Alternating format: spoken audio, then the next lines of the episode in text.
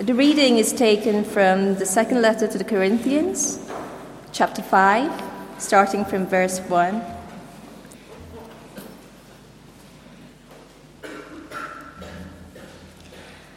Now we know that if the earthly tent we live in is destroyed, we have a building from God, an eternal house in heaven, not built by human hands. Meanwhile, we groan, longing to be clothed in a heavenly dwelling because when we are clothed, we will not be found naked. For while we are in this tent, we groan and are burdened, because we do not wish to be unclothed, but to be clothed with a heavenly dwelling, so that what is mortal may be swallowed up by life. Now it is God who has made us for this very purpose and has given us the Spirit as a deposit, guaranteeing what is to come. Therefore, we are always confident and know that as long as we are at home in the body, we are away from the Lord. We live by faith, not by sight. We are confident, I say, and would prefer to be away from the body and at home with the Lord. So we make it our goal to please Him, whether we are at home in the body or away from it. For we must all appear before the judgment seat of Christ that each one may receive what is due him for the things done while in the body, whether good or bad. Since then we know what is, it is to fear the Lord, we try to persuade men. What we are is plain to God, and I hope it is also plain to your conscience. We are not trying to commend ourselves to you again, but are giving you an opportunity to take pride in us so that you can answer those who take pride in what is seen rather than what is in the heart. If we are out of our mind, it is for the sake of God. If we are in our right mind, it is for you. For Christ's love compels us because we are convinced that one died for all, and therefore all died. And he died for all, that those who live should no longer live for themselves but for him who died for them and was raised again. So, from now on, we regard no one from a worldly point of view. Though we once regarded Christ in this way, we do so no longer.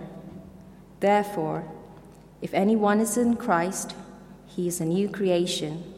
The old has gone, the new has come. All this is from God, who reconciled us to himself through Christ and gave us the ministry of reconciliation, that God was reconciling the world to himself in Christ, not counting men's sin against them. And he has committed us to the message of reconciliation.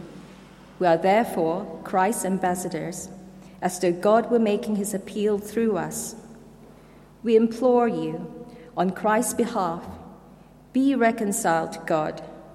God made him who had no sin to be sin for us, so that in him we might become righteousness of God.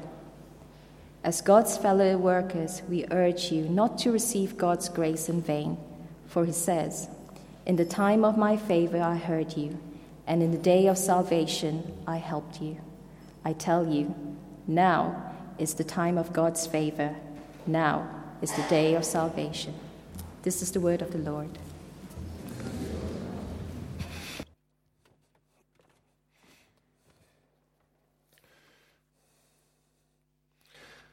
Let's pray. We thank you, Father, for putting us in a church family which um, sees world mission as uh, central to uh, what we're doing and who we are, and what we're part of, what you're doing in the world. And we pray that you would help us to be excited about that and caught up in it this evening afresh, for Christ's sake. Amen. World Mission Week is about um, celebrating and supporting those who have gone out from this church as ambassadors for Christ, as Paul would call them. It's also, of course, about us having an opportunity to bless uh, a, uh, an enterprise of one kind or another, uh, an exciting enterprise where people are doing great things in the name of Christ. And just in my time as vicar in the last um, 12 years, uh, we have seen many people from St Andrews go and serve Christ uh, in the mission field. There have been many short termers, like uh, gap year students, and they've had life changing experiences. There are those who have been uh, with Street Hope to uh, Kenya and had an amazing experience.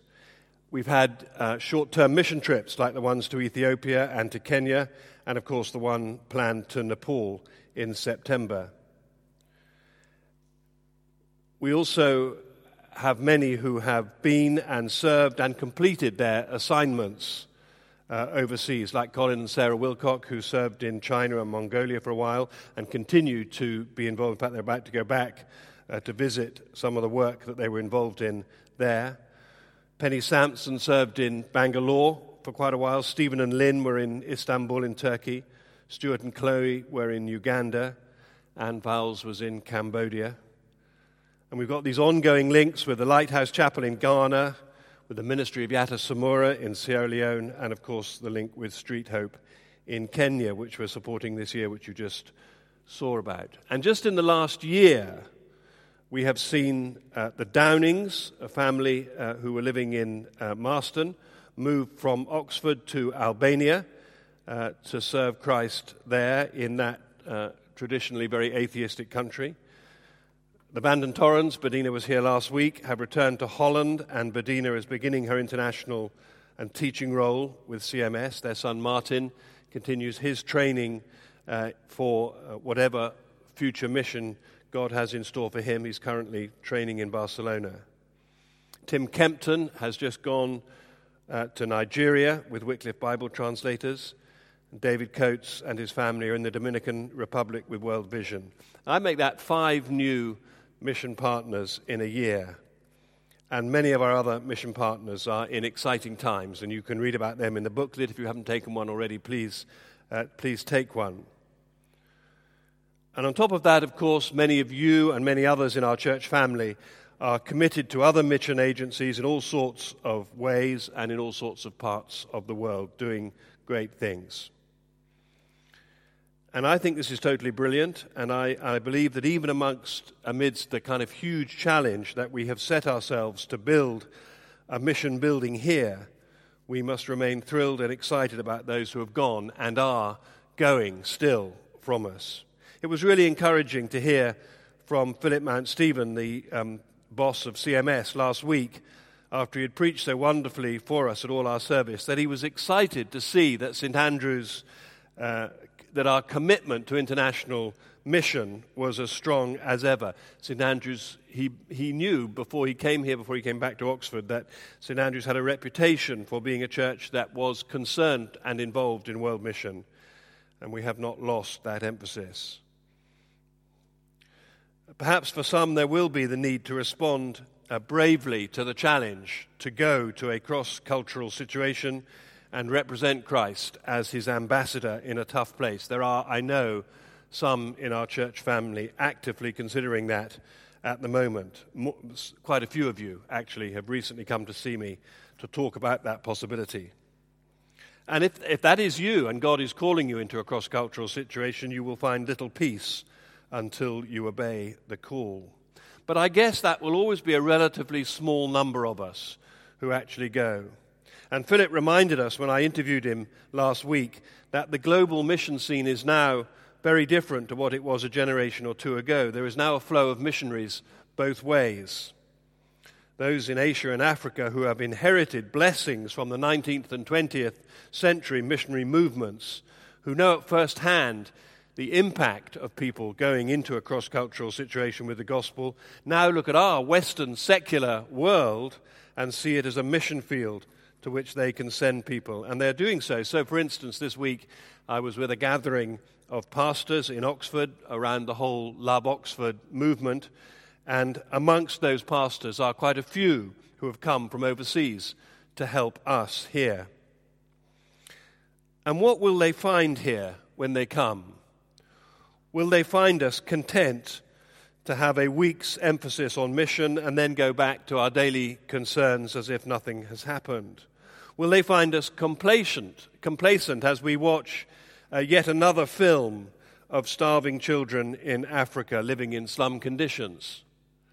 Will they find us weary of trying to share our faith with, neighbor, with neighbors who show no real interest in Christianity or are astonishingly ignorant? I can think of one of my nephews whom I love greatly, with whom I had a conversation uh, not so long ago. He's kind of a, a typical 30 year old secular British person. And he said to me, in complete honesty, he said, I know nothing whatever about the Old Testament. I know nothing about it at all, but I, but I do know that it's rubbish. I think a lot of people, that is where a lot of people are. Very ignorant and dismissing it. When fired up missionaries from other cultures arrive here, what will they find? Will they find the kind of people that Paul longed to see in Corinth? Will we be the kind of people that Paul describes here in 2 Corinthians chapter 5? The people who he can call ambassadors for Christ. Will that description match us? Will they find us and our church like that? When we, uh, when we find that we're the only person in our group at school, for instance, if you're in Sago or Pathfinders here, if you're the only one in your group who is a Christian, uh, how do people react? What do they think of you? You may be the only Christian that many people know. You may be the only Christian some people ever meet. How can we be? How can we be effective mission partners? How can we be effective ambassadors for Christ? How can we faithfully represent the King of Kings in territory that denies that he is the King? So I just wanted to share four thoughts uh, from this passage to, I hope, encourage us this evening. I hope that they will see in us that we are compelled by love. That we are compelled by love. Look at, uh, at verse 14 of 2 Corinthians chapter 5. For Christ's love compels us. For Christ's love compels us. This is really a really important point, actually, because often sharing our faith does not feel loving, but a kind of wearisome duty. I remember Steve Chalke, the television vicar and slightly controversial, I suppose, Baptist preacher, telling us at Spring Harvest a few years ago that for a long time he felt he had that kind of obligation to share his faith at every opportunity. And he was constantly trying to engineer conversations around to Christianity. And he felt burdened by this and kind of weary of trying to make a huge effort the whole time. And uh, he decided that he would try not initiating conversations about the gospel because he had had so many kind of painful, painful conversations when he had forced the issue. He decided that he'd only talk about Jesus if other people started the conversation. And he said the extraordinary thing was that he had far more conversations about Christ then than he had had before. May not be true for everybody, of course, but it was true for him.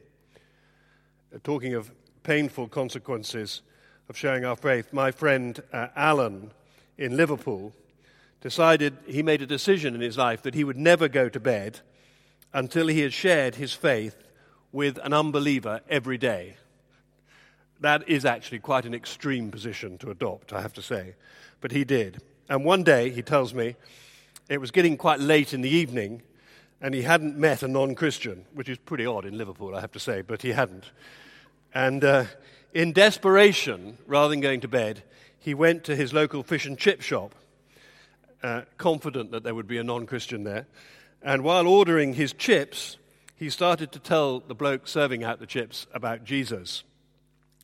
This frustrated the next man standing in the queue, who eventually grabbed Alan by the shoulder and spun him round and headbutted him smack on the nose because he was fed up with waiting for his chips. Alan staggered out of the shop with blood streaming from his face uh, and his nose broken. Collecting himself together in the street outside and wiping some of the blood off, he eventually went back into the shop and the, his assailant was by now ordering his chips. So Alan says to him, he's really got an opportunity now, hasn't he? He says, I'm a Christian, so I forgive you. Amazed and embarrassed by this, the chap fled from the shop. It was a brief conversation. So impressed by this demonstration of Christian character was the shop owner, was the chippy, that he said to Alan, Wow, he said, I can see you really practice what you preach. That was really impressive. I can see now that it's not just words with you. But tell me, he said, what would you have done if he had hit you again? And Alan paused for a moment and then said, I would have blank, blank killed him. we are compelled by love, but that doesn't make it easy at all because there's a battle going on. But secondly, we're compelled by love, but secondly, we are convinced by Christ's death. Verse 15. And he died for, for, we, for Christ's love compels us because we are convinced that one died for all, and therefore all died. And he died for all, that those who live should no longer live for themselves. We are convinced by Christ's death. At the heart of the Good Friday message, at the heart of the message of the cross, in wisdom which is difficult for us to comprehend fully, is the astonishing truth not just that Jesus died in our place, but that our old sinful nature was nailed to the cross with him. Of course, it feels like sin is well and truly alive in our bodies still, but this is a deceit of Satan tricking us. The real you and me who trust in Christ is not the person that we once used to be. According to Scripture, that rebellious enemy of God has been put to death. And this is, this is the way that God has brought a whole new community into existence all around the world. We can sometimes feel a beleaguered minority in this country, but around the world there is a vast and rapidly growing missional community of those who believe that their old lives has been nailed to the cross of Christ with Jesus. That we are, um, that we have been, we have died in a sense to sin. We have died to sin and been brought alive in Christ. It's actually what Paul is writing about in verses 1 to 5 in this chapter in a very powerful way because this is the reality where so many of us are. Now, we know, he says, that if the earthly tent we live in is destroyed, we have a building from God. We have an eternal house in heaven, not built by human hands. That's our real us, the heavenly us. Meanwhile, we groan, longing to be clothed with our heavenly dwelling, because when we are clothed, we'll not be found naked. We won't be found naked and ashamed, sinners. For while we are in this tent, we groan and are burdened because we do not wish to be unclothed, but be clothed with our heavenly dwelling. We long for the reality that it is us to be the apparent reality. We long to be true to our new identity as Christians. So that uh, now it is God who has made us for this purpose and has given us the Spirit as a deposit, guaranteeing what is to come. So we begin to experience this, we begin to taste it. Because we have by grace died to sin, we are effectively heavenly people. It's amazing.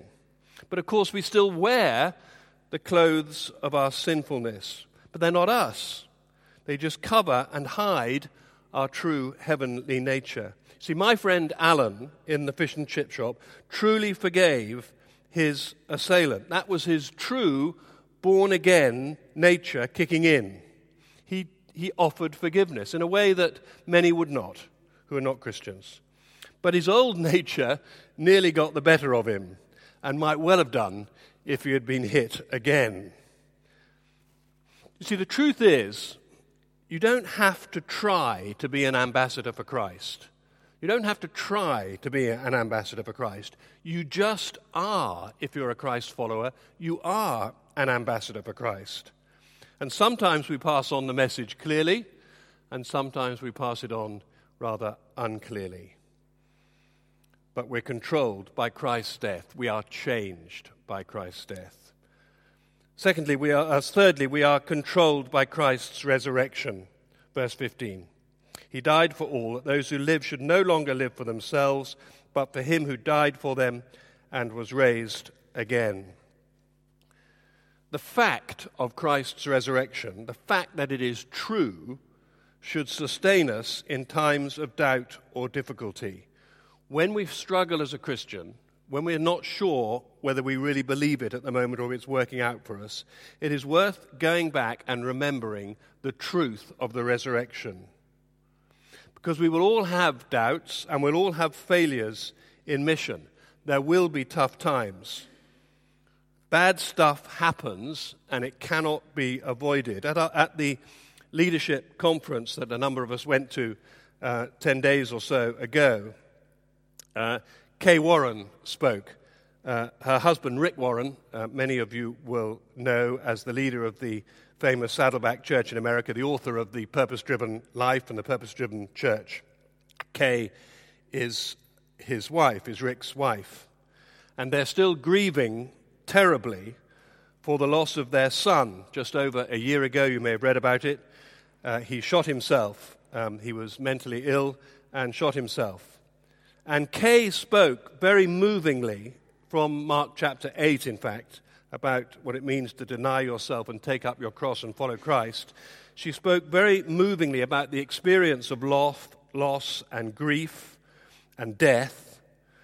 And a phrase has stayed with me that she used. She said, Evil comes because evil comes. Bad stuff happens. That is that life in a fallen that is life in a fallen world. That is that is where we are.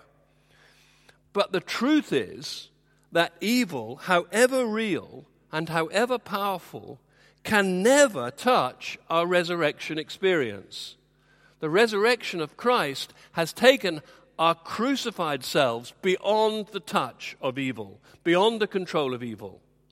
We can always have victory over evil because we're resurrected people. We are in tune with the one who has defeated the devil's final and most powerful weapon, death.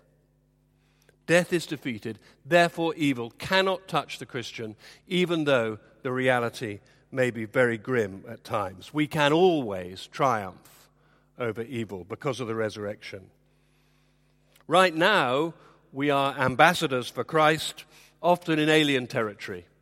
And for those of you in school or college, sometimes that can be very, very tough indeed, very hard. You must sometimes feel very alone as Christians.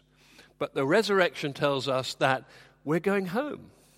This is not the place that we will ultimately be. We're going to a place where evil and opposition cannot touch us.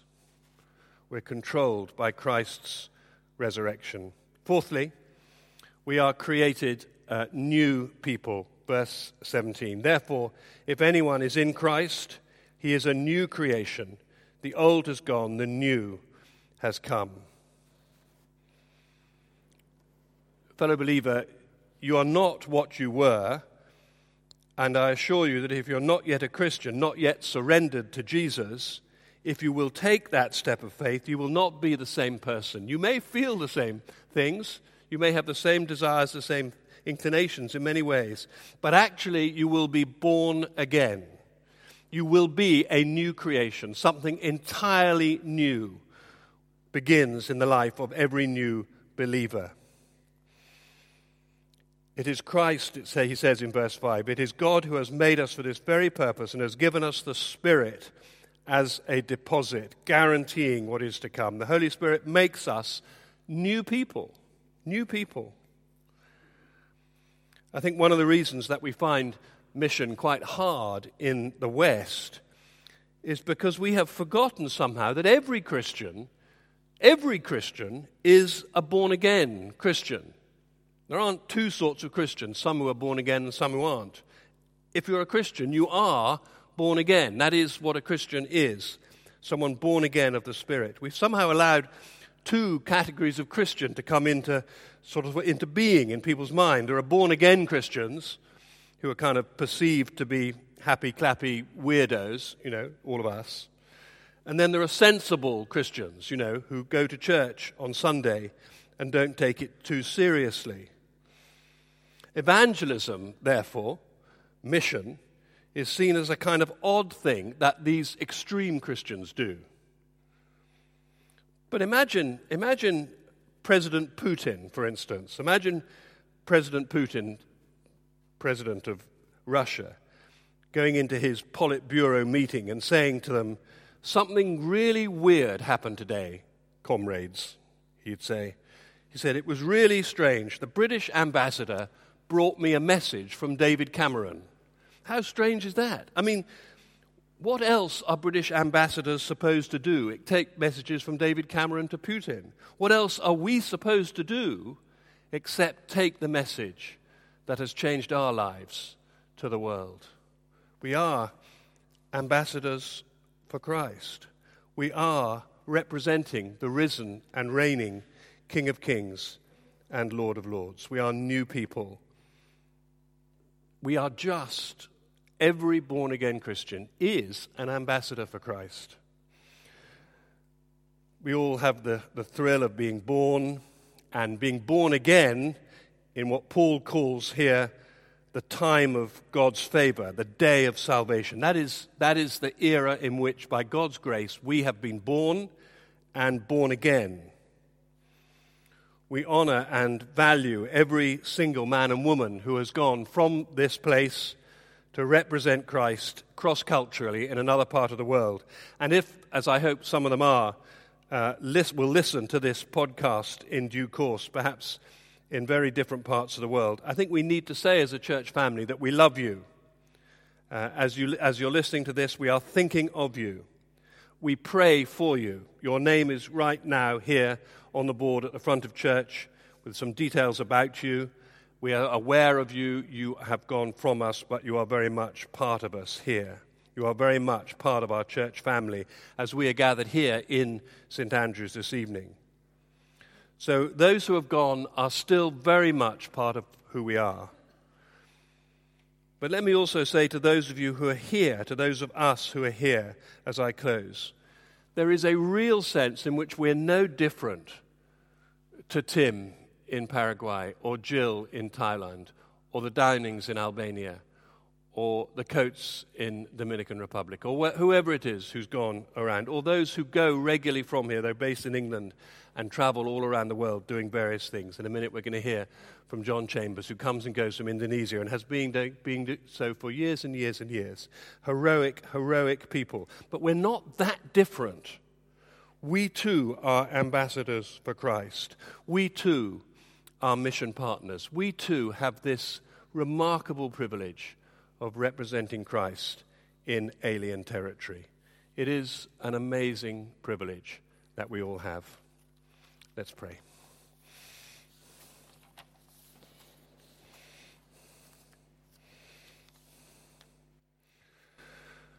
We thank you. Uh, Father, that in your grace and mercy and love, you had no other plan for the salvation of the world other than that the church, people like us, should take the glorious message of Jesus uh, to the world. We thank you that in a mere 2,000 years, no time in your time, two days, one day is like a thousand years according to the, the scriptures. In, in just two days of your time, uh, millions and millions and millions have come to put their trust in Christ all around the world. And as we gather in this beautiful city here, in the sunshine of a summer's evening in Oxford, we are aware of being part of this missional community. So we're brothers and sisters of those who are in concentration camps in North Korea. We're brothers and sisters of those who are imprisoned for their faith in Iran or, or dying for their faith in uh, ethnic disputes in Africa, seeking peace. We stand with those in the front line in places like northern Nigeria, uh, where they live daily under the threat of murder by Islamic extremists and others. We stand with our brothers and sisters around the world as a missional community determined to be compelled by the love of Christ to be the people that you want us to be. And so, Father, we pray that you would come by your Spirit, this deposit in our lives, this deposit of, of the heavenly future that we have, that you would come by your Spirit and enable us to be the people that you want us to be, in the mission place where you've put us, in, in the school tomorrow, uh, perhaps when nobody else in the class knows anything about Christianity at all. Uh, in our workplace, perhaps there'll be somebody who who just needs to be cared for and loved tomorrow. Uh, perhaps in our neighborhood, where there may be a, housebound or lonely person, uh, perhaps in the queue at the supermarket, or wherever it might be. Lord, help us to be ambassadors for Christ and help us to share your love. That this missional community might grow and that heaven might be experienced on earth. We ask it for Jesus' sake. Amen.